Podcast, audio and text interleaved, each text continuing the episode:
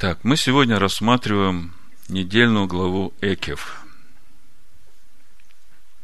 Почему так недельная глава названа, вы сейчас поймете. Начнем читать Второзаконие, 7 глава, с 12 стиха. Написано: «И если вы будете слушать законы сии и хранить, и исполнять их, то Господь Бог твой будет хранить завет и милость к тебе, как Он клялся отцам твоим, и возлюбит тебя, и благословит тебя, и размножит тебя, и благословит плод чрева твоего, и плод земли твоей, и хлеб твой, и вино твое, и елей твой, рождаемый от крупного скота твоего, от стада овец твоих, на той земле, которую Он клялся отцам твоим дать тебе». Значит, вот то, что мы читаем в синодальном переводе, если будете слушать вот это условие, на иврите здесь звучит просто «экев». Экев означает «пита», или по-другому «вследствие». Вот имя Якова от этого слова, только у Якова впереди буква Йод стоит. Так вот, Экев можно перевести также «и будете слушать питу». Казалось бы, что за перевод такой, да? То есть, речь идет о том, что попирается ногой. То есть, если будете внимать заповедям легким, которые человек обычно попирает своими пятами, то есть склонен пренебрегать ими. Вот так вот называется недельная глава Экев. То есть, пята, или по-другому «вследствие». Если коротко сформулировать все, о чем недельная глава, то вот мудрецы говорят, уже само название недельной главы говорит о том, что Тора коснется здесь великой и очень сложной темы. Речь пойдет о причинно-следственной связи между поведением человека и его успехами и поражениями.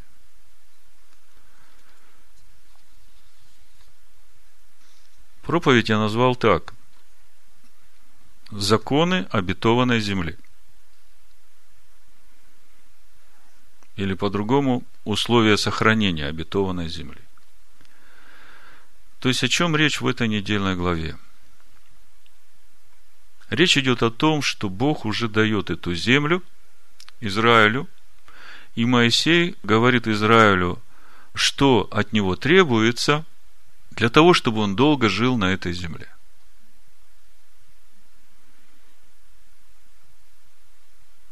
И мы сегодня подробно поговорим о том, что же требуется для того, чтобы у нас был стимул серьезно рассматривать эту недельную главу. Я хочу почитать несколько мест священных писаний Нового Завета, поскольку образ обетованной земли – это образ того будущего, которое в Новом Завете называется царством возлюбленного сына. То есть, в итоге получается, что все, что говорится в сегодняшней недельной главе, оно в себе содержит рекомендации и объяснение того, что нужно человеку для того, чтобы, войдя в эту обетованную землю, остаться на ней, жить на ней и не потерять ее. То есть, я сейчас приведу аргументацию из Нового Завета, почему нам нужна сегодняшняя недельная глава.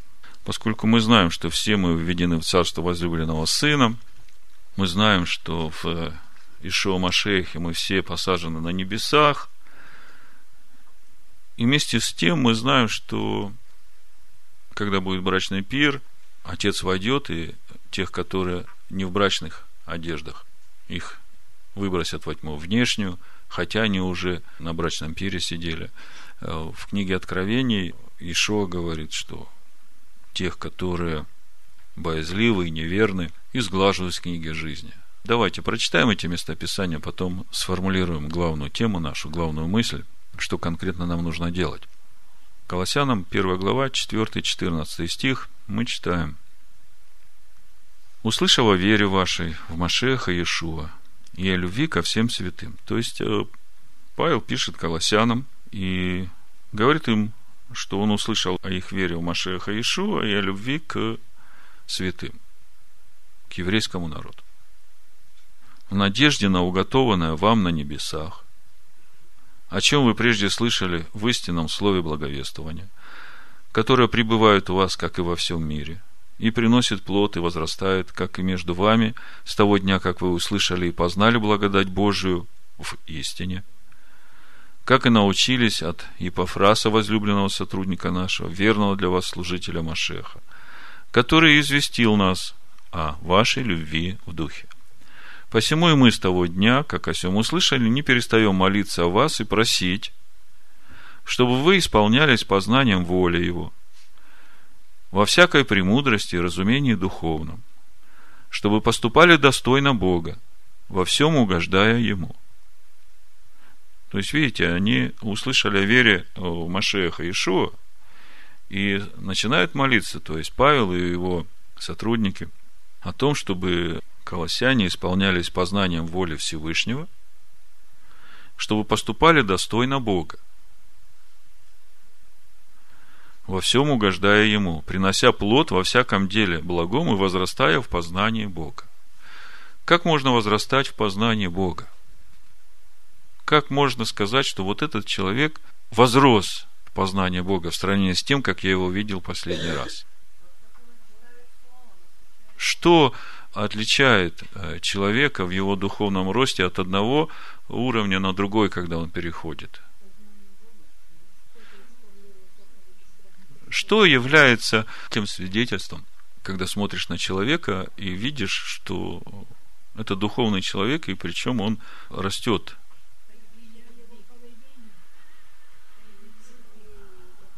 Ну, скажем так, вот эта одежда, в которой облекает Бог тех, которые познают Его, да? То есть, это то свечение Его Духа, которое свидетельствует о присутствии Бога в человеке. Любовь, доброта, терпение, кротость, смирение, вера.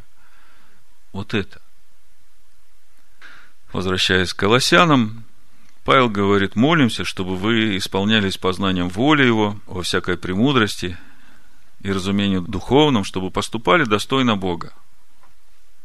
Знаете, как сам себя неприятно чувствуешь, когда в таких искушениях, испытаниях поступаешь не как дитя Божие, недостойно Бога. Даешь место своей плоти, своему гневу, своему раздражению, и это уже недостойно Бога. Поэтому Павел молится о колоссянах, чтобы вы не только исполнялись познанием воли Его и премудрости, и разумения духовного, но чтобы и поступали достойно, потому что наши поступки и определяют наш вот этот духовный уровень. Мудрое сердце, сердце, которое уже обрезано, да, вот это все как бы в одно складывается. Укрепляясь всякой силой по могуществу славы Его, во всяком терпении и великодушии с радостью. Радость и великодушие в проявлении к человеку, который в данный момент является тем орудием твоего искушения или испытания, тут вот еще надо расти. Благодаря Бога и Отца, призвавшего нас к участию в наследии святых во свете, избавившего нас от власти тьмы и введшего в царство возлюбленного Сына Своего. То есть, вот это местописание, главное, для чего я хотел его прочитать, чтобы показать, что Бог вводит нас в царство возлюбленного Сына, избавляет нас от власти тьмы, и уже будучи введенными в это царство Сына, вот мы проходим вот этот процесс познания воли Всевышнего, познания премудрости, познания всякого духовного разумения, принося плод во всяком благом деле, поступая достойно Бога. Я думаю, если вы себе где-нибудь отметите, что во всякой ситуации мне нужно поступать достойно Бога, это будет хорошим таким тестом или лакмусовой бумажкой, или этим вектором, который будет направлять ваше поведение в правильное русло. Значит, мы видим, что в Машеях Иешуа Бог вводит нас в свое царство. И я, когда об этом размышляю, думаю, вот интересно, Бог выводит нас из тьмы и вводит в свое царство сразу. Вот если посмотреть на Израиля, мы видим, что Бог выводит народ из Египта, это тьма, да, и сразу не вводит царство, он еще его в пустыне воспитывает какое-то время. Но мы видим, что вот сегодняшняя недельная глава, она говорит о том, что не за праведность твою Бог вводит тебя в землю обетованную. Это уже Моисей говорит народу, который вырос в пустыне. Это не тот народ, который выведен из Египта. А вот глядя на нас, новозаветных верующих, у меня все время вопрос: если Израиль ходил в пустыне, а потом был введен в обетованную землю, а как для нас, если мы из Египта сразу попадаем в обетованную землю? Где же это время пустыни для нас? Понимаете, о чем я спрашиваю? Вот если по аналогии с Израилем. И я понимаю, что для нас, вот именно по благодати, вот это время нашего духовного созревания, оно именно и проходит вот в этой обетованной земле. И ставки очень высоки, потому что когда закончится это время, да, уже обратно ничего не вернешь. Будет то, что будет. Потому что судить будут по тем делам, которые идут за тобой. Ты не сможешь побежать на 3 года назад или на 10 лет назад и там что-то изменить, чтобы эти дела, которые за тобой идут, они уже были другими. Я теперь понимаю, почему Бог вводит народ в обетованную землю, хотя он не за праведность вводится. Через это я вижу милость Бога и к нам. То есть нас тоже не за нашу праведность ввели в царство возлюбленного сына, правда? То есть мы сейчас приводим местописания, которые свидетельствуют о том, что мы действительно в Иешуа Машиахе вошли в эту в обетованную землю, мы вошли в царство возлюбленного сына. Вот в послании евреям 6 глава, 4-8 стих написано: «Ибо невозможно однажды просвещенных и вкусивших дара небесного и соделавшихся причастниками Духа Святого и вкусивших благого глагола Божия и сил будущего века и отпадших опять обновлять покаянием, когда они снова распинают в себе Сына Божия и ругаются Ему. Земля, пившая многократно сходящий на нее дождь и произвращающая злак, полезный тем, для которых и возделывается, получает благословение от Бога, а производящая терния и волчцы, негодная и близкая к проклятию, которого конец сожжения». Вот этот 7-8 стих как раз говорит о том, что те, которые вкусили благого глагола и сил будущего века, это те, которые в Машиахе и Иешуа вошли уже в это истинное Царство Божие и получили доступ к этим силам. Они орошаются этим дождем небесным, Духом Божьим, постоянно обновляются, освежаются, и все для того, чтобы душа принесла этот хлеб, хлеб жизни, да, чтобы семя, которое есть в Машиах, Слово Божие, чтобы проросло в этой душе и принесло этот урожай. И если эта душа приносит не урожай хлеба, а волчцы и терны, то в итоге, значит, такая земля, то есть речь идет о душе, близка к проклятию, которого конец сожжения.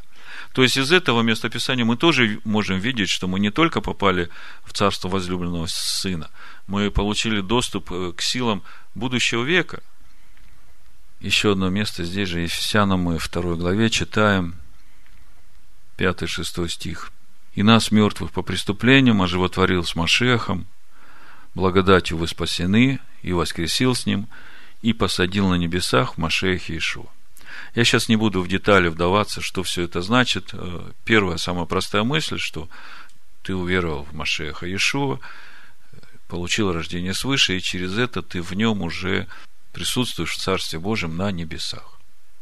То есть все эти места Писания говорят о том, что мы действительно в Машиахе Иешуа входим в эту обетованную землю. И вот сегодняшняя недельная глава Экев, она как раз и рассказывает о том, что нужно человеку, который входит в обетованную землю, что нужно ему для того, чтобы сохранить эту землю, что нужно для того, чтобы в этой земле он жил и насыщался, чтобы у него ни в чем не было недостатка. И это нам очень важно. Ни в каком другом месте мы этого не узнаем, что нужно.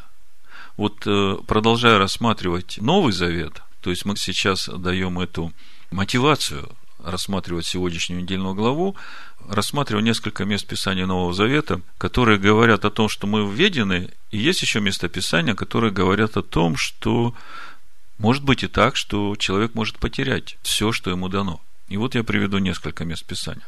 Значит, Матфея 7 глава, с 19 стиха. «Всякое дерево, не приносящее плода доброго, срубают и бросают в огонь». Это понятно.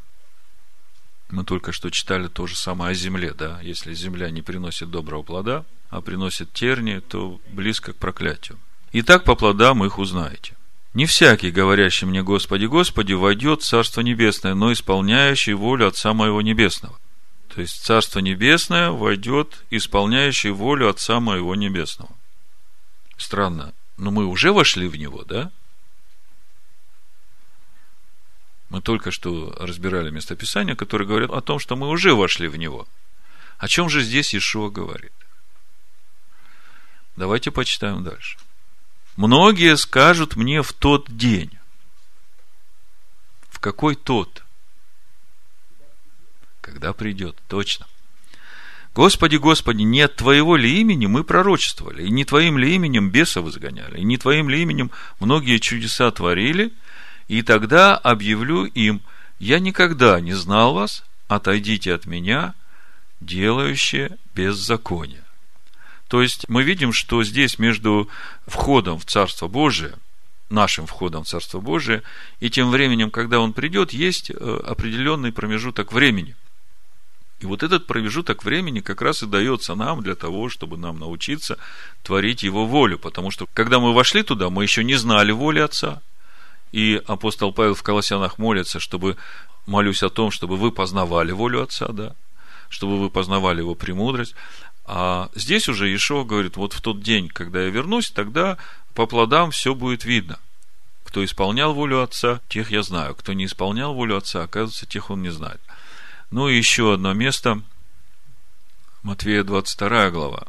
Вы знаете всю эту притчу. Просто я хочу вам показать эти две крайние точки: вхождение и, не дай Бог, выхождение, да, с Царства Божьего. 22 глава Матфея. С 1 стиха речь идет о брачном пире. Иешуа, продолжая говорить им притчами, сказал: «Царство Небесное подобно человеку-царю, который сделал брачный пир для сына своего. И послал рабов своих звать званых на брачный пир, и не хотели прийти. Опять послал других рабов сказать: скажите званым: вот я приготовил обед мой, тельцы мои, что откормлено, заколото, все готово, приходите на брачный пир. Но они, пренебрегши то, пошли кто на поле свое, кто на торговлю свою, прочие же, схвативши рабов его, оскорбили и убили их. Услышав о сем, царь разгневался и послал войска свои, истребил убийц он их и сжег город их. Тогда говорит он рабам своим». То есть, вот 7 стих, я так понимаю, что это как раз время разрушения храма, да, Титом, 70-й год нашей эры. Значит, истребил убийц и сжег город их. «Тогда говорит он рабам своим: брачный пир готов, а званые не были достойны. Итак, пойдите на распутье, и всех, кого найдете, зовите на брачный пир». Вот началось собрание на брачный пир всех, которые не принадлежат еврейскому народу. «И рабы те, вышедшие на дороге, собрали всех, кого только нашли, и злых, и добрых». Вот злых и добрых подчеркните. «И брачный пир наполнился возлежащими. Царь, вошед посмотреть возлежащих, увидел там человека, одетого не в брачную одежду. Говорит ему: друг, как же ты вошел сюда не в брачной одежде? Он молчал. Тогда сказал царь слугам, связавшие ему руки и ноги: возьмите его и бросьте во тьму внешнюю, там будет плач и скрежет зубов, ибо много званых, мало избранных». То есть, Царство Божие со времени проповеди Евангелия всем народам зовутся все. И злые, и добрые. И время до того дня есть у каждого, чтобы из злого стать добрым, чтобы из незнания того, в чем воля Отца, прийти к познанию воли Отца. И в конечном итоге все будет определять вот та одежда, которая будет на званых на пир. И эта одежда, это и есть сияние славы Божией на человеке, свидетельствующее о присутствии Бога в человеке через познание. И мы сегодня в недельной главе Экев это увидим и об этом тоже будем говорить. То есть мы видим еще один фрагмент того, что там Иешуа говорит: не знаю вас. Здесь Иешуа говорит о том, что те, которые не в славных одеждах, будут выброшены вон во тьму внешнюю. Есть еще одно место, книга Откровений, 3 глава, 5 стих написано: побеждающий облечется в белые одежды, и не изглажу имени его из книги жизни, и исповедую имя его перед Отцом моим и перед ангелами его. Имеющий ухо да слышит, что Дух говорит церквям. Значит, во-первых, мы видим, что те, которые побеждают, те не будут изглажены из книги жизни. Несколько раз приходили письма на сайт, люди спрашивали о том, что значит ад и рай, что значит душа согрешающая, та умрет, какая же душа на самом деле достигает вечной жизни. Сегодня мы тоже об этом поговорим. Вот здесь в 3 главе мы видим, что побеждающий не будет вычеркнут из книги жизни. В Откровении в 21 главе 7-8 стих как бы более широко о побеждающих и о тех, которых он вычеркнет. Побеждающий наследует все, 7 стих, 21 глава книги Откровения. И буду ему Богом, и он будет мне сыном. Боязливых же и неверных, и скверных, и убийц, и любодеев, и чародеев, и идолослужителей, и всех лжецов участь в озере горящим огнем и серою. Это смерть вторая. Здесь, конечно, можно много говорить о том, кто такие боязливые.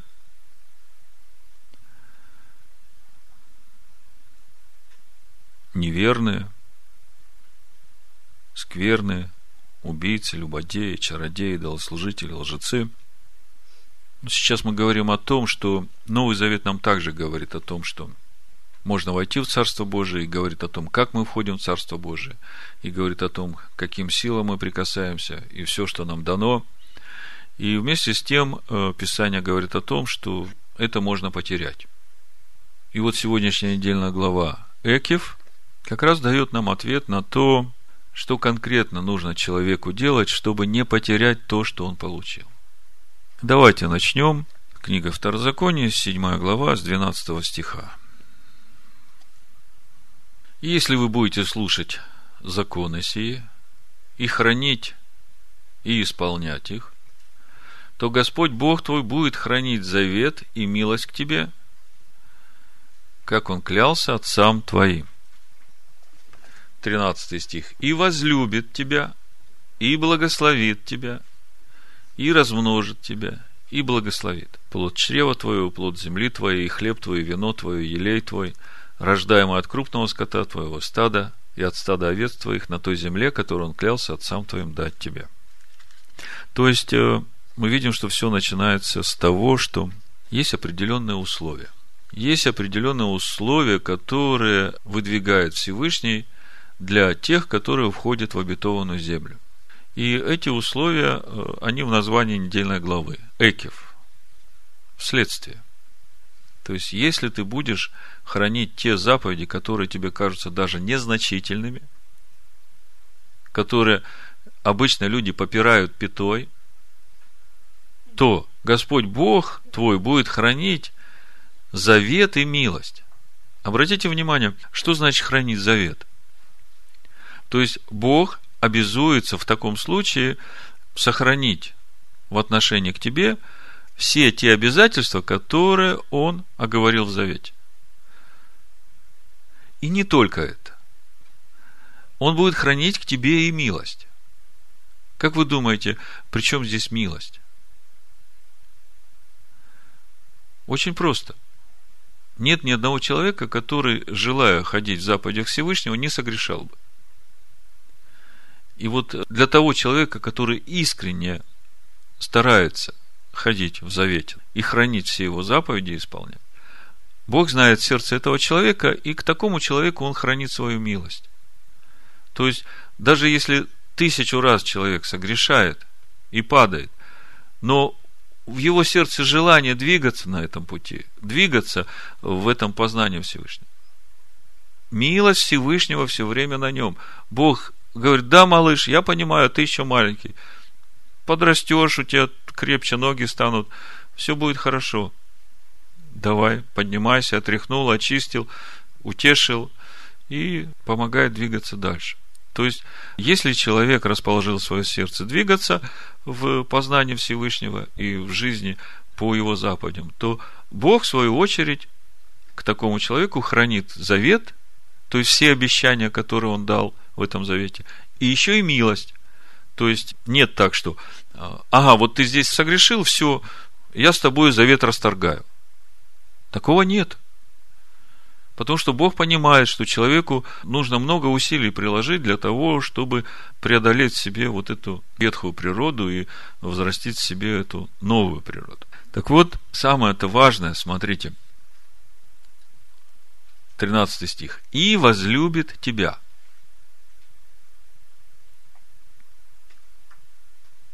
Пока на этом остановимся. Интересно так звучит. Значит, человек слушает и хранит, и исполняет законы Божии. Бог человеку хранит завет и милость. И в будущем времени написано: «И возлюбит тебя». Казалось бы, Бог и так уже возлюбил этот мир, что отдал Сына Своего, во искупление. А почему же написано, что возлюбит тебя, как будто бы Он и не любил тебя? Вы знаете, здесь говорится о том, что вот в то время, когда ты будешь стараться исполнять и хранить законы сии, в это время в тебе будет происходить единение со Всевышним. И вот мудрецы именно и говорят, что... Вот я сейчас прочитаю. «И будет у него любовь к тебе». Слово «любовь» в Торе чаще всего означает духовную близость, единство. На иврите слово «агава» – «любовь» и «эхат» – «один» имеют одно и то же числовое значение. Напомним, каждая буква в иврите имеет свое числовое значение, и потому числовое значение имеют и слова. Соблюдение заповедей, жизнь по законам Всевышнего приводит к единению с Творцом. И вот когда я это читаю, у меня сразу первое место Писания, которое мы в 7 глава Матфея читали. «Не всякий, говорящий мне: Господи, Господи, войдет в Царство Божие, но исполняющий волю Отца моего Небесного». И вот здесь мы читаем: соблюдение заповедей именно и приводит к единению с Творцом. То есть, вот это есть «и возлюбит тебя». То есть, речь не идет о том, что вот я тебя не любил, а вот теперь ты тут стал исполнять заповеди, я тебя люблю. Да? Речь не идет об этом. Бог любит человека изначально. Но когда человек начинает двигаться путем Всевышнего, он единится со Всевышним, пропитывается Всевышним, и тогда они становятся как одно целое. Вот когда я об этом говорю, меня сразу 14 глава Иоанна. Вот давайте прочитаем. То есть, мы видим, как недельная глава сегодняшняя помогает нам расшифровать вот то, что мы читаем в Новом Завете, к чему мы привыкли, но мы не понимаем, что за этим стоит. Вот в 14 главе Евангелия от Иоанна Иешуа именно об этом и говорит нам. Я раньше удивлялся тому, что Иешуа здесь говорит. Смотрите, 21 стих. «Кто имеет заповеди мои и соблюдает их, тот любит меня, а кто любит меня, тот возлюблен будет отцом моим». Вот я все время думал, что значит «возлюблен будет моим отцом»? Думаю, если открыть 3 главу Иоанна, мы же видим, что Бог и так уже возлюбил весь мир и отдал Сына Своего. И я не мог понять, что значит «возлюблен будет». То есть, это будущее, типа того, что Бог меня до этого не любил. Но здесь речь уже идет, как мы видим, речь идет о нашем единении со Всевышним. И именно об этом Иешуа дальше и говорит. Вот смотрите, 23 стих. Иешуа сказал ему в ответ: кто любит меня, тот соблюдет слово мое, и Отец мой возлюбит его, и мы придем к нему, и обитель у него сотворим. То есть здесь речь идет о том, что через исполнение воли Всевышнего, через соблюдение его заповедей мы единимся, агавад и эхад. Мы становимся едиными со Всевышним. И через это, он же есть любовь, мы соединяемся в этой любви со Всевышним. А в итоге мы становимся обителью Всевышнего. Мы вначале говорили, Бог вводит нас в обетованную землю. И тема проповеди, помните, какая? Закон обетованной земли или условия сохранения обетованной земли. И вот здесь мы видим, что первое, что нужно для того, чтобы сохранить обетованную землю, нужно соединиться со Всевышним. А для того, чтобы соединиться со Всевышним, нужно стать одно с Его Словом. Читаем дальше Второзаконие. То есть мы как бы разбираем эти законы, эти условия, эти причинно-следственные связи, я бы так сказал, да? Потому что все здесь вместе. Есть определенные причинно-следственные связи. Если мы делаем так, то конечный результат будет такой. Если мы делаем вот так, то конечный результат будет такой. И в итоге нам надо понять, что нам делать для того, чтобы, когда Отец войдет на брачный пир, чтобы нас не выбросили во тьму внешнюю, не дай Бог, чтобы Он, когда придет, когда Машиах придет, Он сказал, что я знаю вас, да? 7 главу дальше читаем. Я буду с 16 стиха читать. То есть, вот мы входим в обетованную землю. Теперь главное, с чего все начинается, нам нужно приобрести его заповеди, как Иешуа говорит, и начать исполнять их, и соблюдать их. Да, и через это мы начнем соединяться со Всевышним. И через это мы соединимся с Его любовью. Он возлюбит нас, как написано. И обитель в нас сотворит. Но по сути это и происходит единение, эхад. Итак, мы входим в эту обетованную землю, начинаем познавать Его волю, соединяться с Ним. Но эта земля-то, она же наполнена народами, которые, заметьте, и сильнее, и многочисленнее нас. И там куча всяких жертвенников и всяких идолопоклонств. И по сути-то о чем речь идет? По сути, речь идет о том, что мы, как новое творение, входим в нашу душу, которая еще заполнена вот всем тем, чем жили в доме отца моего, в земле отца моего, да, как Бог сказал Аврааму: выйди из дома отца твоего, из земли твоей, из родства твоего. Так вот, смотрите следующий момент. Во-первых, не бойся их. 18 стих. Не бойся их, вспомни то, что сделал Господь Бог твой с фараоном и всем Египтом.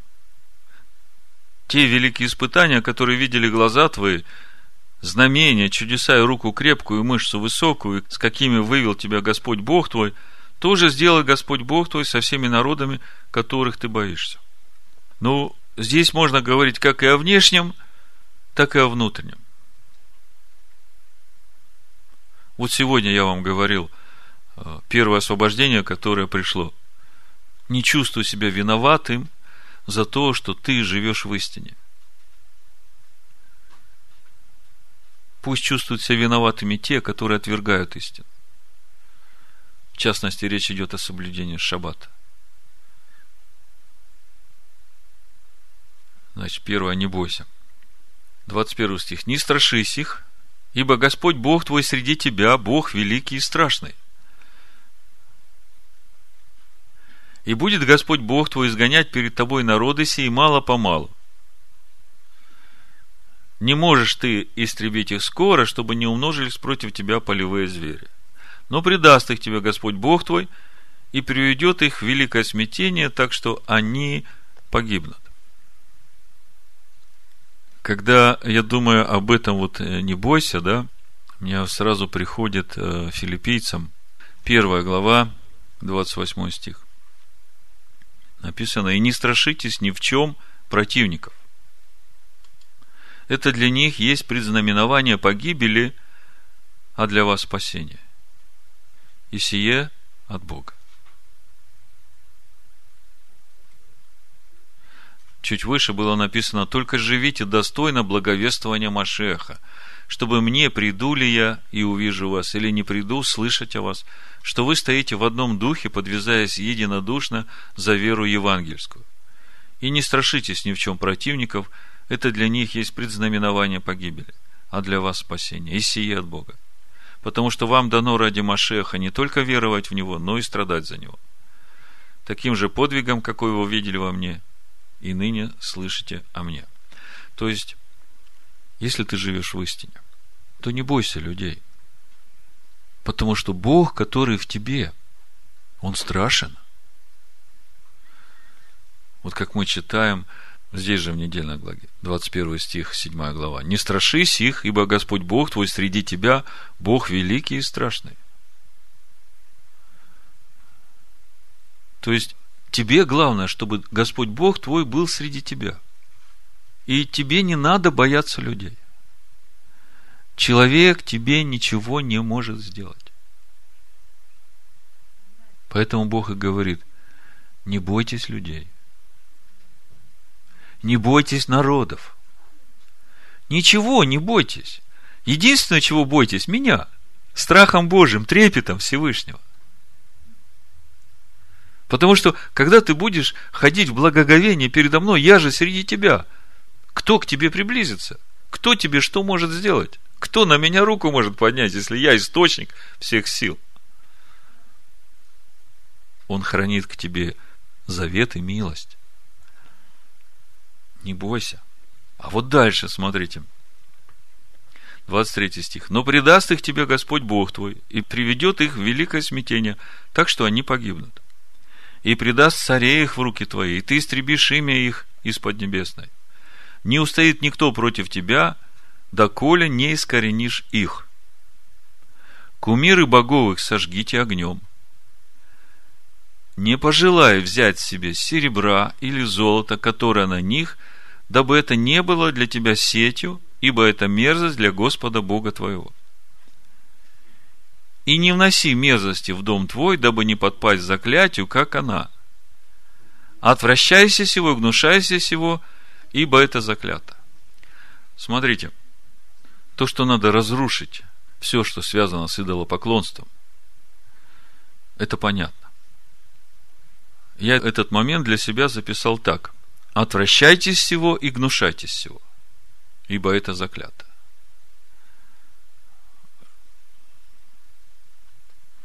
Речь идет о том, чтобы не пожелать взять себе серебра или золота и не вносить это в дом свой. 26 стих. «И не вноси мерзости в дом твой».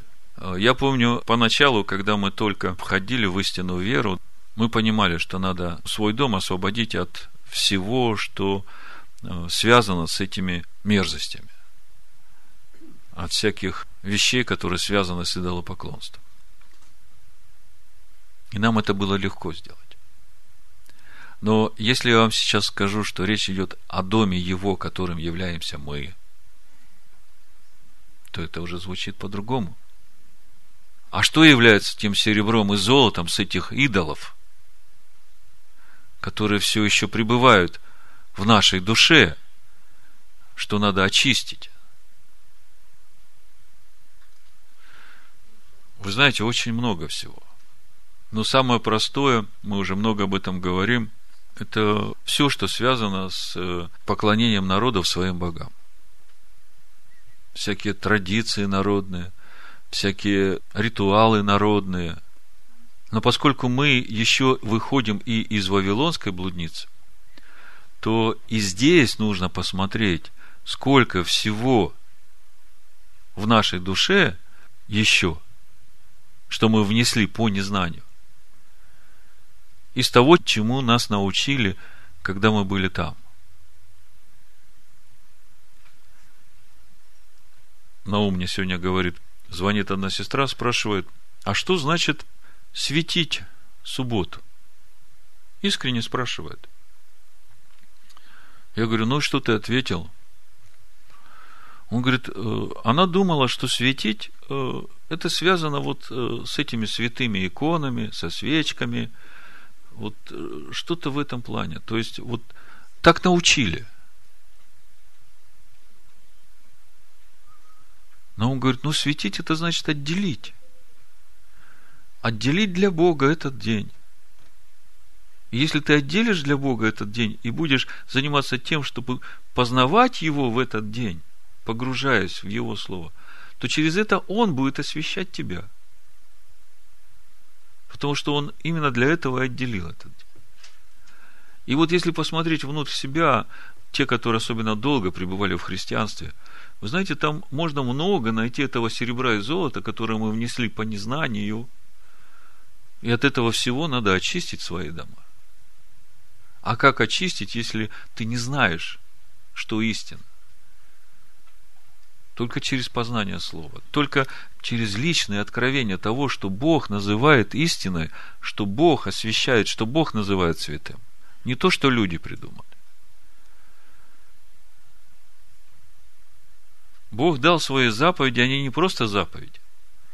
Те заповеди, которые Бог проговорил, речения, 10 речений, это не просто заповеди. Я хочу, чтобы вы поняли, мудрецы об этом много пишут, что это принципы, это глобальные духовные принципы, по которым устроен, все миры устроены. Если взять первую заповедь, которая говорит, «Я, Господь Бог твой, который вывел тебя из земли египетской, из дома рабства», то, казалось бы, почему именно этот духовный принцип заложен вообще в основу? Первый. Можно было бы сказать, я Господь Бог твой, который сотворил этот мир. Но почему-то Бог в первом речении говорит, что я Господь Бог твой, который вывел тебя из земли египетской, из дома рабства. И когда начинаешь смотреть, в чем же суть этого принципа, то видишь здесь весь замысел Всевышнего по тому, как Он сделает тебя свободным. Потому что именно тогда, когда Всевышний будет жить в тебе, то это и будет той свободой, которая свидетельствует о том, что ты уже свободен от Египта. И можно сказать, что в этой заповеди все заповеди.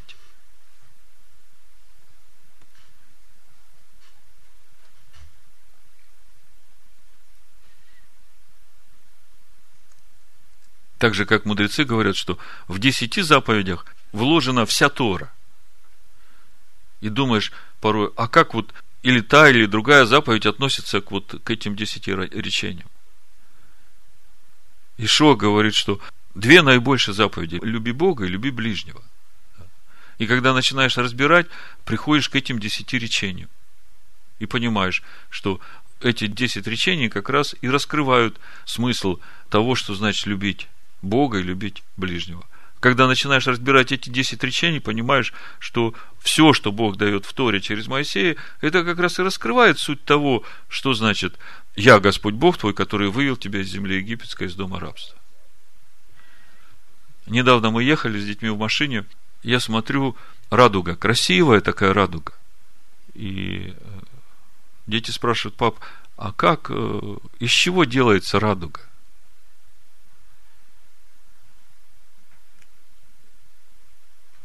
Я когда начал говорить о том, из чего делается радуга, и вдруг у меня это связалось вот с тем, как в первой из всех заповедей «Шма Исраэль Адонай Элогейну Адонай Эхад» содержатся все заповеди.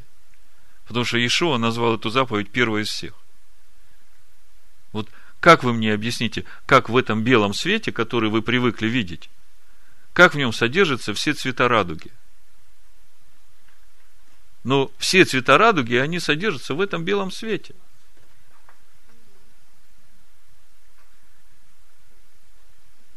И здесь принцип. Также и в первой заповеди из всех содержатся все его заповеди. Такой принцип. Просто когда начинает этот свет преломляться под разными углами разных граней, то тогда этот свет начинает светить множеством разных цветов. Но свет один. И потому так много нужно нам познавать в Торе, чтобы прийти к откровению этого единого света. Потому что мы не можем сразу весь этот свет охватить, но вот преломляя каждый вот этот лучик, каждый этот цвет, каждое откровение, все это вместе возрастает, возрастает, и мы приходим к единению со Всевышним в полноте. Так устроено все. Хорошо, идем дальше. Значит, отвращайся и гнушайся. Это еще один принцип.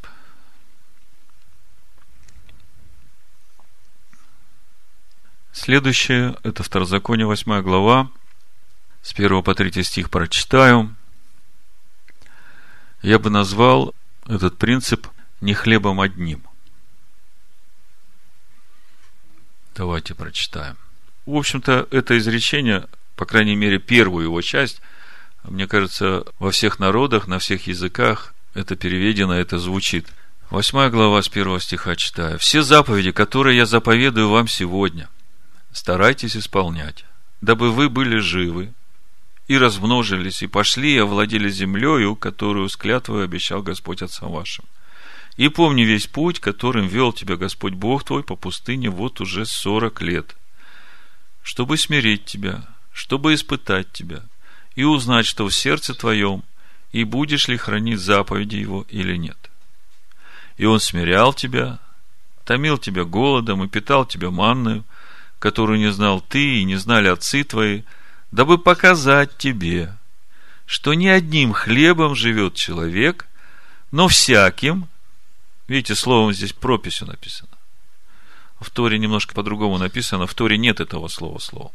Дословно написано: но всем исходящим из уст Всевышнего живет человек.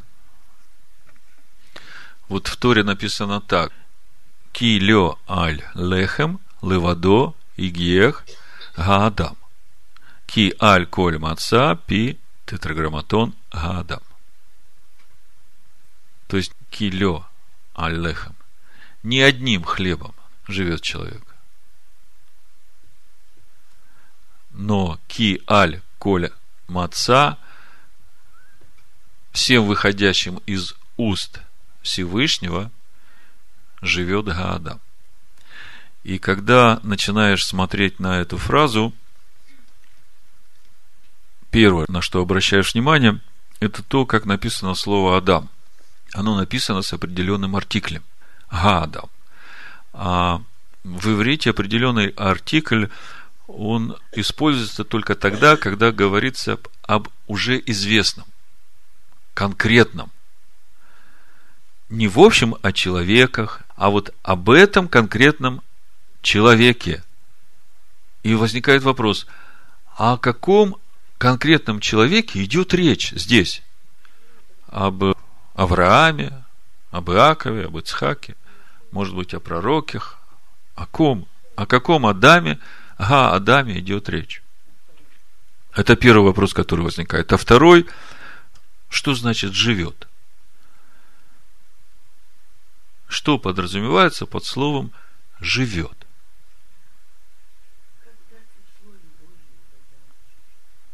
И о каком хлебе идет речь в конце концов?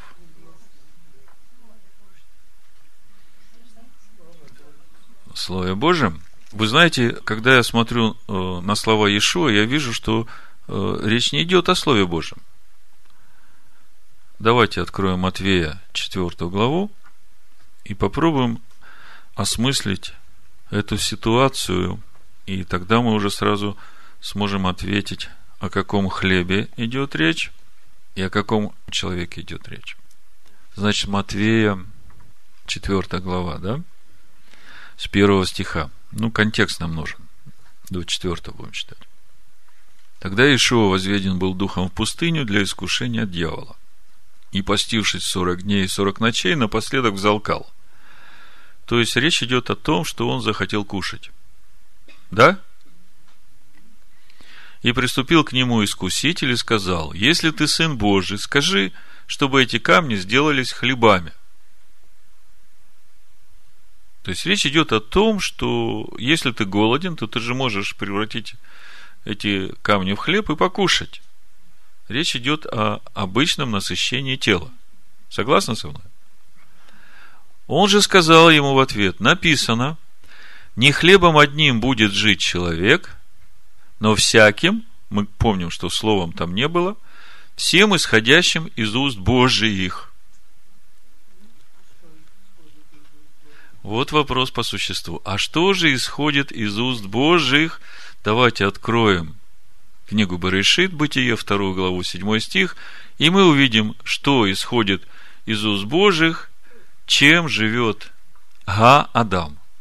Поскольку речь о том конкретном Адаме, у нас есть единственный конкретный Адам, это тот, которого Бог сотворил по образу своему. В 7 стихе, 2 глава Бытия написано: «И создал». Вы помните, «создал» слово «ва-е-е-цер» с двойным «йод», которое указывает на двойственную природу человеческой души. Помните, да? «И создал Господь Бог человека из праха земного», то есть тела его, да?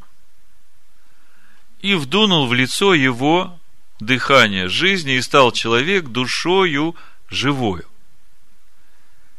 Значит, не хлебом одним будет жить человек, но всяким исходящим из уст Божьих.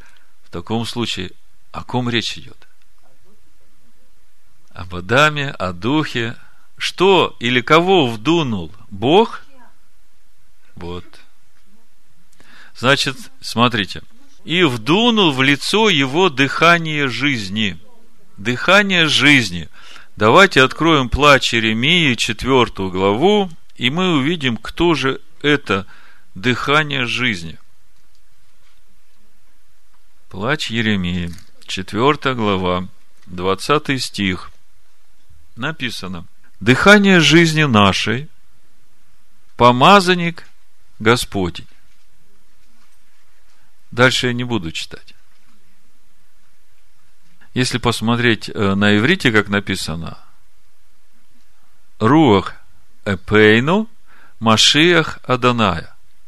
Значит, руах – дух дыхания нашего, машиах Адоная. То есть, вот это дыхание жизни, машиах Адоная, которую Бог вдохнул в Адама, и сделала его душу живой. И теперь, возвращаясь к тому вопросу, о какой жизни идет речь, и о каком Адаме, мы начинаем понимать, что же на самом деле здесь говорит Бог в 8 главе. Давайте вернемся еще раз в 8 главу Второзакония. О какой жизни идет речь? 8 глава Второзакония, с 1 стиха еще раз прочитаю. Вы теперь, вот, учитывая все, что мы уже говорили о Адаме, о том, кто делает его душу живой, может быть, здесь еще следовало вспомнить Ефесянам 2 главу. Помните, без Машеха мертвы по преступлениям вашим. То есть, люди как бы живые, они живут. Но на самом деле они мертвые душами своими, да? То есть, без Бога, без Машеха, без этого дыхания жизни, они живут в этом мире, но они, по сути, мертвы, хотя еще живут. При этом надо учитывать, что душа вечна.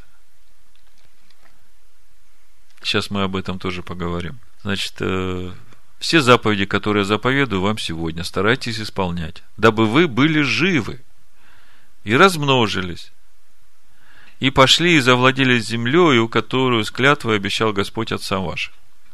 И помни весь путь, которым вел тебя Господь Бог твой по пустыне, вот уже 40 лет, чтобы смирить тебя, чтобы испытать тебя, и узнать, что в сердце твоем, будешь ли хранить заповеди его или нет. Он смирял тебя, томил тебя голодом, питал тебя манною, которую не знал ни ты, не знали отцы твои, дабы показать тебе, что не одним хлебом живет человек, но всяким исходящим из уст Господа живет человек. Когда начинаешь вот так вот видеть этот стих, то понимаешь, что речь идет о той жизни Всевышнего в нас, которая в Машиахе Иешуа. Речь идет о той жизни в нас, которая делает нашу душу живой. И Бог все делает для того, чтобы помочь нам. Он смирял тебя, томил тебя, да, чтобы показать тебе, что в сердце твоем, чтобы наполнить нас этой жизнью, чтобы мы живы были, как написано, чтобы мы были живы и завладели этой землей, потому что если мы потеряем эту жизнь, то мы потеряем и эту землю. И это духовный закон. И этот духовный закон очень четко проглядывается именно в контексте Нового Завета, когда Иешуа приходит и говорит: «Я не знаю вас». Он знает тех, которые живые, в которых Он живет. А все это связано с нашим отношением к заповедям, потому что, исполняя заповеди, написано: «Он возлюбит нас», то есть Он будет един с нами. И это наша жизнь, это жизнь нашей души. Помните это двойное вайцер, да? Два йод в сотворении человека, в двойственной природе души. И когда это дыхание жизни умерло, когда Адам согрешил, человек жил в этом мире, хлебом живет человек. Но он был мертв по преступлениям. И Бог возрождает в нас это дыхание жизни для того, чтобы мы наполнились этой жизнью. Для того, чтобы мы всю душу наполнили Машиахом. В Матфея 10:28 Иешуа говорит: «И не бойтесь убивающих тела, души же не могущих убить, а бойтесь того, кто может и душу, и тело погубить в гиене».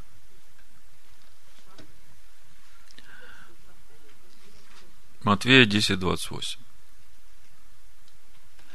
О чем здесь речь? В книге Откровения написано, что будущий мир наследуют только те души, которые записаны в книге жизни. То есть, по-другому, те, которых знает Машиах. Те, которые стали обителью для Машиаха и для Духа Божьего. А все остальные души будут брошены в озеро Огненное. Это в 20 главе. Давайте откроем, посмотрим. То есть, душа человека, она бессмертна. От сотворения она бессмертна. И даже когда тело человека умирает, то душа не умирает. Весь вопрос в том, сама душа чем наполнена, жизнью или смертью?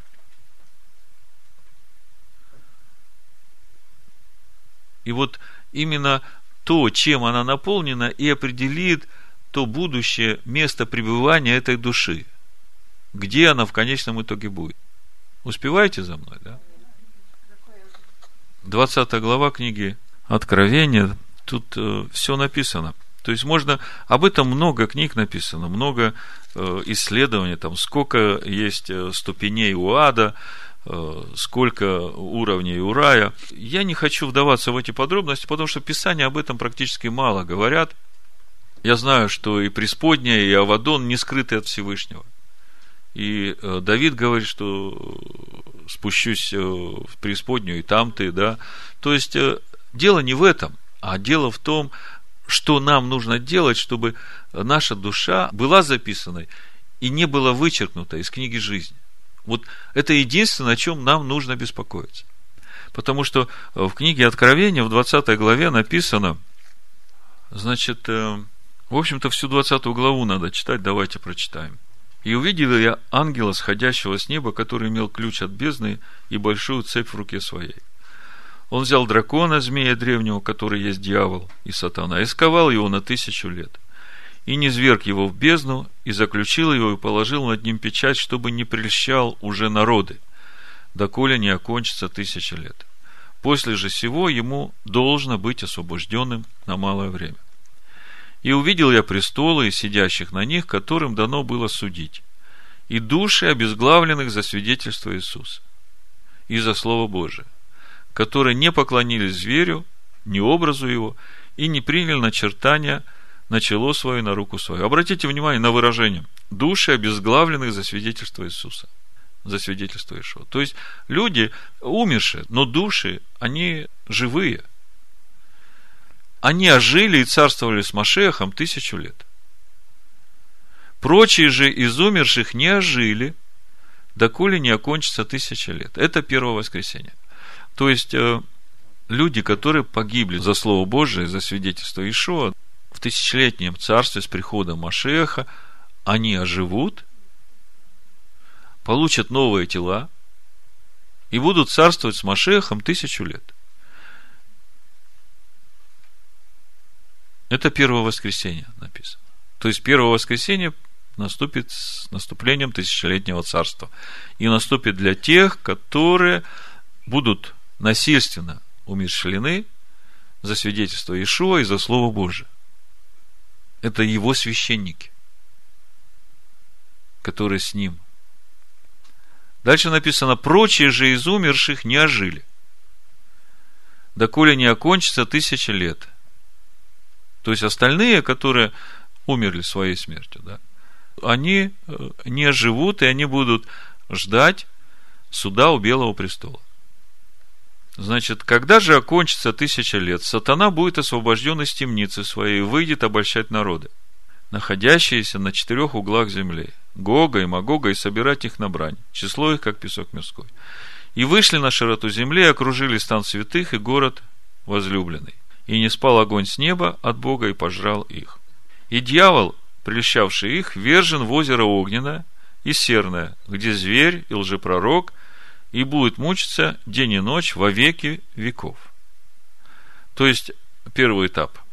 В тот момент, когда все народы пойдут на Иерусалим уже в окончании 1000-летнего царства, Бог вмешается, спадет огонь с неба, всех, кто пойдет на Иерусалим, сожжет этот огонь. И в этот момент дьявол и зверь, и лжепророк, то есть все, которые соблазняли, они уже будут скованы и брошены в озеро огненное. То есть озеро огненное – это субстанция, которая будет существовать во веки веков. И она будет существовать параллельно с существованием Царства Божьего. И в это озеро огненное первым будут брошены, значит, Сатан, и зверь, и лжепророк. 11 стих. «И увидел я великий белый престол и сидящего на нем, от лица которого бежало небо и земля, и не нашлось им места». То есть Всевышний. «И увидел я мертвых, малых и великих, стоящих перед Богом, и книги раскрыты были, и иная книга раскрыта, которая есть книга жизни. И судимы были мертвые по написанному в книгах, сообразно с делами своими. Тогда отдало море мертвых, бывших в нем. Смерть и ад отдали мертвых, которые были в них, и судим был каждый по делам своим. И смерть и ад повержены в озеро огненное. Это смерть вторая». То есть, такая структура, как смерть, и такая структура, как ад, в конечном итоге они тоже будут брошены в озеро огненное, и этого больше никогда уже не будет существовать. И в 15 стихе написано: «И кто не был записан в книге жизни, тот был брошен в озеро огненное». То есть, общий итог такой: кто же наследует жизнь вечную? Суд у Белого престола. Книги все будут подняты, да, все дела, которые идут за человеками. И еще книга жизни будет раскрыта, там записаны все, которые записаны в этой книге. И все, которые не будут записаны в книге жизни, будут брошены в озеро огненное. Вот такой конечный итог. Поэтому, отвечая на вопрос по поводу бессмертной души, рая и ада, можно коротко сказать, что самое главное, о чем нам надо заботиться, о том, чтобы нам быть записанными в этой книге жизни. Естественный вопрос: что это есть книга жизни? Это не журнал школьного учителя, да, где список имен и фамилий. Книга жизни – это Машиах. Это живая книга. Если Машиах живет в тебе, то ты записан в этой книге. Все просто. Если ты стал обителью Всевышнего, то ты записан в книге жизни. Поэтому единственное, о чем нам нужно заботиться, это о том, как сохранить свою запись в книге жизни, потому что всякий, вошедший в Царство Божие, всякий, прикоснувшийся к силам грядущего века, всякий, принявший в свое сердце Машеха Иешуа, он уже записан в книге жизни. Единственная есть опасность, что Машех может вычеркнуть тебя из этой книги, когда придет и скажет: я не знаю тебя. Все, кто не творит волю Божию, все, кто делают беззаконие, то есть живут без Торы, он их не знает. Почему не знает? Потому что именно в сегодняшней недельной главе Экев вот этот главный закон, если или вследствие Экев того, что ты будешь соблюдать вот эти малейшие заповеди и хранить их, и жить по ним, я сохраню завет с тобой и милость к тебе, и возлюблю тебя. Понимаете, как все связано? Вот это вот то главное, что требуется от нас для того, чтобы нам сохранить свою запись в этой книге жизни. Значит, не хлебом одним, а чем будем жить? Машиахом, живущим в нас. Амен. Вот это то, что исходит из уст Бога, и это то, что гарантирует нам нашу запись в книге жизни. Следующий момент. Второзаконие, 10 глава, 12-16 стих. Чего требует от тебя Господь? Напиши, чего от меня требует Господь? Второзаконие, 10 глава, с 12 стиха. Чего требует от меня Всевышний? В оригинале не так категорично написано. В Торе написано, чего просит. То есть у нас звучит требует, это как бы так властно, да? На самом деле написано, чего просит. То есть Всевышний просит. Совсем по-другому звучит, да? Так вот, чего просит Всевышний? Итак, Израиль, чего просит от тебя Всевышний, Бог твой? Того только, чтобы ты боялся Господа, Бога твоего, ходил всеми путями Его, любил Его и служил Господу Богу твоему от всего сердца твоего и от всей души твоей. Чтобы соблюдал заповеди Господа и постановления Его, которые сегодня заповедую тебе, дабы тебе было хорошо. Вот у Господа Бога твоего небо и небеса небес, земля и все, что на ней. Но только отцов твоих принял Господь и возлюбил их, и избрал вас, семя их после них, из всех народов, как ныне видишь. Итак, обрежьте крайнюю плоть сердца вашего и не будьте впредь жестоковыйны. Вопрос. Что значит обрежьте крайнюю плоть сердца вашего? Ну, во-первых, обращение к каждому из нас. Кто-то скажет: странно, а я всегда думал, что Бог будет обрезать мое сердце. Как же так? Кто же будет на самом деле обрезать? Я или Бог? Конечно, Бог. По моему желанию. Вы знаете, желания недостаточно. Если написано «обрежьте», то обрезать надо самому. Конечно, Бог будет. Более того, ты начнешь обрезать, ты сделаешь один шаг, Он тебе сделает навстречу 10 шагов. Вот у меня такой вопрос. Что является тем инструментом, который будет обрезать наше сердце? Послание евреям, 4 глава, написано: «Ибо Слово Божие острее обоюдоострого меча». Так чем будет обрезать? Словом Божьим ты будешь обрезать свое сердце. Скажите, а что, как это сказать? Ну, когда хозяйка режет ножом что-то, да, она это рукой держит, да? Рукой держишь нож и режешь, да? Так вот, чем ты будешь держать Или что является тем инструментом в тебе, которое будет держать это Слово Божие и обрезать твое сердце?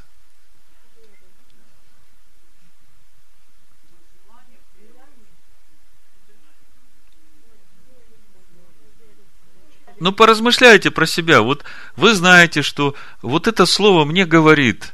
Вот это слово у меня как, не знаю, как поперек горла, да, вот я никак не могу ни туда, ни сюда не пойти. Вот оно мне все время... Я понимаю, что мне надо взять это слово и обрезать свое сердце. Тогда что мне надо делать? Я верю, что это Слово Божие. Я верю, что мне это надо. Но это еще не обрезает мое сердце. Мне надо что-то сделать с собой, приложить усилие воли.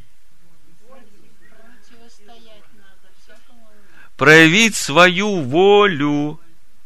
То есть, воля человека, вот в тех пределах, в которых он контролирует свою жизнь, и является вот той рукой, которая, держа Слово Божие, будет обрезать свое сердце. И вот когда ты приложишь это усилие своей воли, например, прихожу после шаббата, покушал, и душа говорит: ну ты как бы достойно послужил, все сделал, теперь вот можешь просто отдохнуть для себя.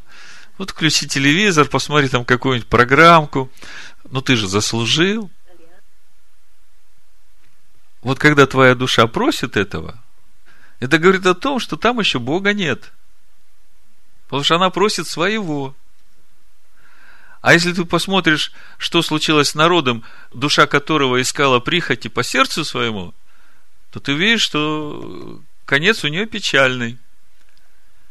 И тут начинает приходить осознание, что когда моя душа начинает просить своего, то это для меня самое опасное. Я понимаю, что мне надо своей волей взять этот духовный меч, Слово Божие, и обрезать это свое желание для своей души после шаббата, после заслуженных трудов, лечь полежать, посмотреть телевизор. И это не один раз. Вот когда ты его обрезал, теперь тебе надо каждый шаббат господствовать над тем, чтобы, не дай Бог, это нигде-то не вылезло, потому что это, как, знаете, змею отрубил голову, а она опять прорастает. Надо чем-то посыпать там таким, чтобы оно солью, верой, да, чтобы оно больше не росло. Я просто вам пример показываю, чтобы вы увидели, что здесь действительно нужно прикладывать усилия. Со времени Иоанна Крестителя Царство Божие усилием берется. И это усилие не разовое. Было бы очень легко, если бы я в один шаббат принял решение: я верю, что прихоть моей души приносит мне вред. Все, я верю. Включил телевизор и смотришь. И что твоя вера?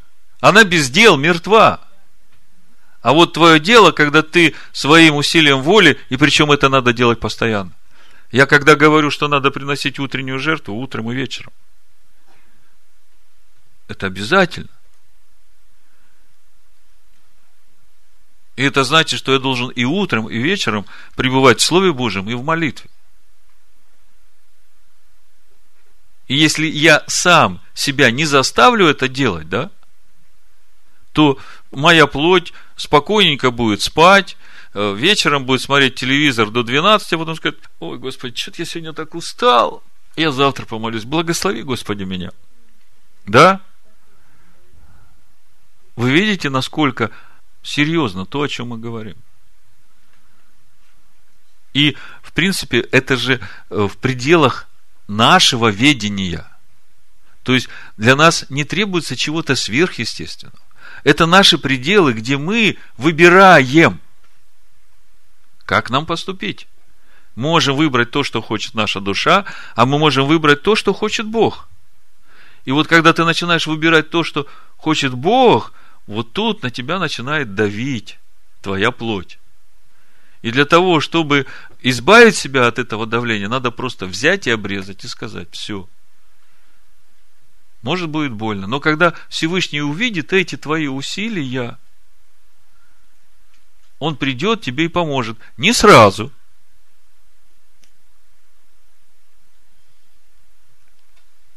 Помните, у Луки написано, давайте прочитаем, чтобы вы понимали, что наши духовные усилия — это очень важный элемент в нашем обрезании сердца. 18 глава Евангелия от Луки. Написано, 7 стих и дальше. «Бог ли не защитит избранных своих, вопиющих к нему день и ночь, хотя и медлит защищать их?» Почему медлит? Странно, да? Ты вопишь к нему: «Господи, помоги мне избавиться от этой моей прихоти души. Я же вроде бы как Божьего хочу», а Бог медлит. Я бы сказал, что здесь именно и происходит вот это как бы качание наших духовных мускул. Чтобы физические мышцы накачать, нужны тренажеры, да? А вот чтобы духовные мускулы качать, чтобы быть сильным в Боге, тоже нужен тренажер. И я вот понимаю, что вот за этими словами «медлит», вот там и стоит вот этот духовный тренажер, который... Бог ведь не дает выше сил, правда? И Он, когда видит, что нам это по силам, Он знает, что мы справимся. Когда уж мы не можем, тогда Он приходит и помогает. «Сказываю вам, что подаст им защиту вскоре. Но Сын Человеческий пришед, найдет ли веру на земле?» То есть, когда Всевышний говорит, просит, чтобы мы обрезали крайнюю плоть сердца своего, то ясно, что Он поможет нам в этом. И тогда уже, когда Он закончит этот процесс, скажем так, ты действительно будешь сильным в этом. Я даже думаю, что, может быть, вот это Его медление — это тоже Его участие в том, чтобы делать нас сильным. Потому что мы же переходим из веры в веру, из силы в силу, из славы в славу. Это автоматически не происходит. Типа того, что первый класс проучился, без экзаменов пошел во второй класс, и так пошел. На каждом этапе есть же свои проверки, экзамены. Эти огненные искушения для испытаний, чтобы получать эти венцы славы. И вот именно там проверяется наша духовная сила. Вот прошлый шаббат я очень строго с вами разговаривал именно в этом направлении, что есть вещи, о которых Бог нам говорит уже много лет. И мы как бы это слышим, и уже как бы и свыклись с этим. Типа того, что да, надо, но, может быть, как-нибудь в следующий раз. Да. Но если Он говорит, значит, надо. Потому что если ты сейчас это не сделаешь, ты не сможешь дальше двигаться, не сможешь открыть эти новые уровни. И даже если ты откроешь, а здесь не справишься, потом именно это сделает тебя слабым, и ты оттуда упадешь с таким треском. Понимаете? Поэтому, когда Бог тебе что-то говорит, то знай, что это самое важное и конкретное тебе сейчас с этим разобраться. И поэтому бери меч духовный, и бери свое духовное усилие, эту волю свою, и начинай резать. И вопи ко Всевышнему. Не сразу, но придет. Если ты будешь в этом состоянии, если Он придет и застанет тебя с этим состоянием, что ты режешь эту крайнюю плоть. А если ты отбросил этот нож духовный и сидишь у телевизора, да Он придет, посмотрит, скажет: «Ну че вызывали-то? Не надо же!» Чего просит от тебя Господь? Обрежьте крайнюю плоть свою. Значит, я уже заканчиваю. Еще один важный момент, о чем нам всегда помнить надо.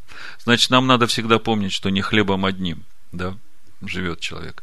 Вот то, чем живет действительно человек, вот это самое важное, чтобы нам хранить это.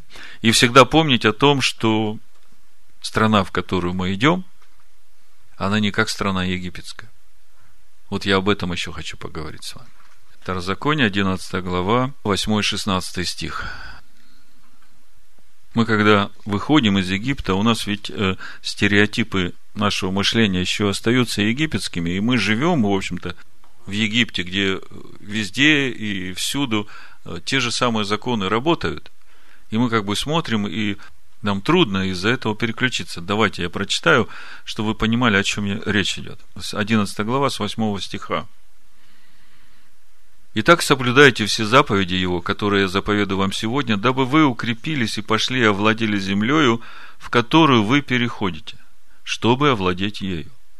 И дабы вы жили много времени в той земле, которую клялся Господь отцам вашим дать им и семени их, на земле, в которой течет молоко и мед.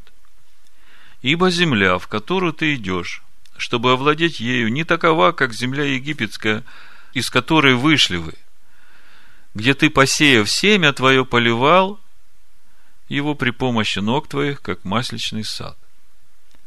Но земля, в которую вы переходите, чтобы овладеть ею, есть земля с горами и долинами, и от дождя небесного напояется водою.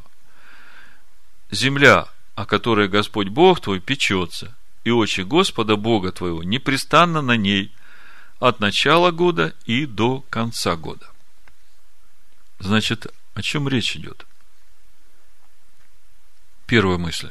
Значит, человек, который живет в Египте, он привык опираться на силу своих ног, в кавычках, да? То есть, он работает, он трудится, и он знает, что все, что он сделает, то через это он получит для себя пропитание. Это залог его успеха, да? То есть, по сути, вот мышление Египта. Если ты работаешь ногами, носишь воду, поливаешь, то все, ты уже обеспечен для того, чтобы жить в этом мире. Мышление обетованной земли другое. Ты можешь работать своими ногами там день и ночь, но если не будет дождя, то ничего не вырастет. Ты можешь пахать, ты можешь сеять. Если не будет дождя, ничего не вырастет.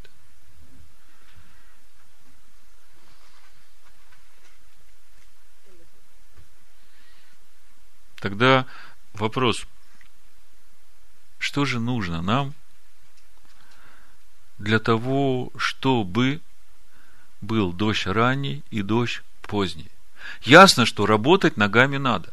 Ясно, что пахать надо. Ясно, что сеять надо. Потому что, если будет дождь ранний и поздний, а ты ничего не посадил, то ничего и не вырастет. То есть, речь не идет о том, что вошел в обетованную землю, делать ничего не надо. Это в Египте я там пахал, как папа Карло, да? А здесь мне уже ничего не надо делать. Бог мне все даст. Речь идет о другом. Речь идет о вере и о уповании на Всевышнего во всем, что ты будешь делать. И для того, чтобы дождь ранний был и дождь поздний, Всевышний говорит: ходите по моим путям, ходите в моем благоволении. Я читал один пример вот в размышлениях мудрецов, одно свидетельство. Один еврей получил откровение о том, что ему в субботу не нужно работать. И он решает в субботу не работать, пишет заявление на работе, что он в субботу не будет работать. Начальство благосклонно к нему относится и дают ему возможность не работать в субботу. И он как бы посчитал, что он теряет за месяц, за вот эти 4 субботы, которые он пропускает, такую сумму денег. И что вы думаете? Проходит месяц, проходит другой. Начальство вызывает к себе и говорит: знаешь, вот ты так хорошо работаешь, мы решили тебе дать прибавку к жалованию. И прибавили ему именно столько, сколько он потерял, вот перестав работать по субботам. Когда он это все сложил, он увидел, насколько благословенно ходить в заповедях Всевышнего. Потому что он тогда даст тебе дождь и ранний, и поздний. И вместе с тем ты в субботу будешь с ним, а не будешь там работать своими ногами, да, чтобы поливать то, что ты посеял. Он будет поливать. Поэтому ты работай, ты сей и уповай на Всевышнего. Мне понравилось, вот в комментариях здесь такая мысль была написана, что в земле обетованной всегда нужно верить в чудо. То есть, когда ты вошел в обетованную землю, живешь там, то ты, делая свое дело, всегда должен верить в чудо. Но самое главное — быть достойным этого чуда. Так говорят мудрецы. И в итоге, в 11 главе Второзакония, с 18 стиха, здесь продолжение молитвы Шма, я хочу обратить внимание на это продолжение в 21 стихе. Давайте прочитаем с 18-го. 11 глава Второзакония. «Итак, положите сии слова мои в сердце ваше и в душу вашу, и навяжите их в знак на руку свою, и да будут они повязкой над глазами вашими». Что значит «навяжите в знак на руку»? Все, что ты делаешь своими руками. Так же, как напиши на сердце своем, да? «И учите им сыновей своих, говоря о них, когда ты сидишь в доме твоем, и когда идешь дорогою, и когда ложишься, и когда встаешь, и напиши их на косяках дома твоего, на воротах твоих, дабы столько же много было дней ваших и дней детей ваших на той земле, которую Господь клялся дать отцам вашим, сколько дней небо будет над землей». Обратите внимание на этот стих. Вот здесь как бы ответ на тот наш главный вопрос, на название той проповеди, о чем мы сегодня говорим. Как проповедь называется? «Закон обетованной земли» или «Условия сохранения обетованной земли». Обратите внимание. «Дабы столько же много дней было ваших и дней детей ваших на той земле, которую Господь клялся дать отцам вашим, сколько дней небо будет над землею». Скажите, сколько дней небо будет над землею? Вечно. Вечно. До тех пор, пока небо будет над землею, если мы будем экев, мы останемся в книге жизни, и никто нас не вычеркнет из этой книги жизни. Да благословит нас Всевышний во имени Машеха Иешуа. Амин. Машеха Иешуа. Амин. Машеха Иешуа. Амин. Машеха Иешуа. Амин. Машеха Иешуа. Амин.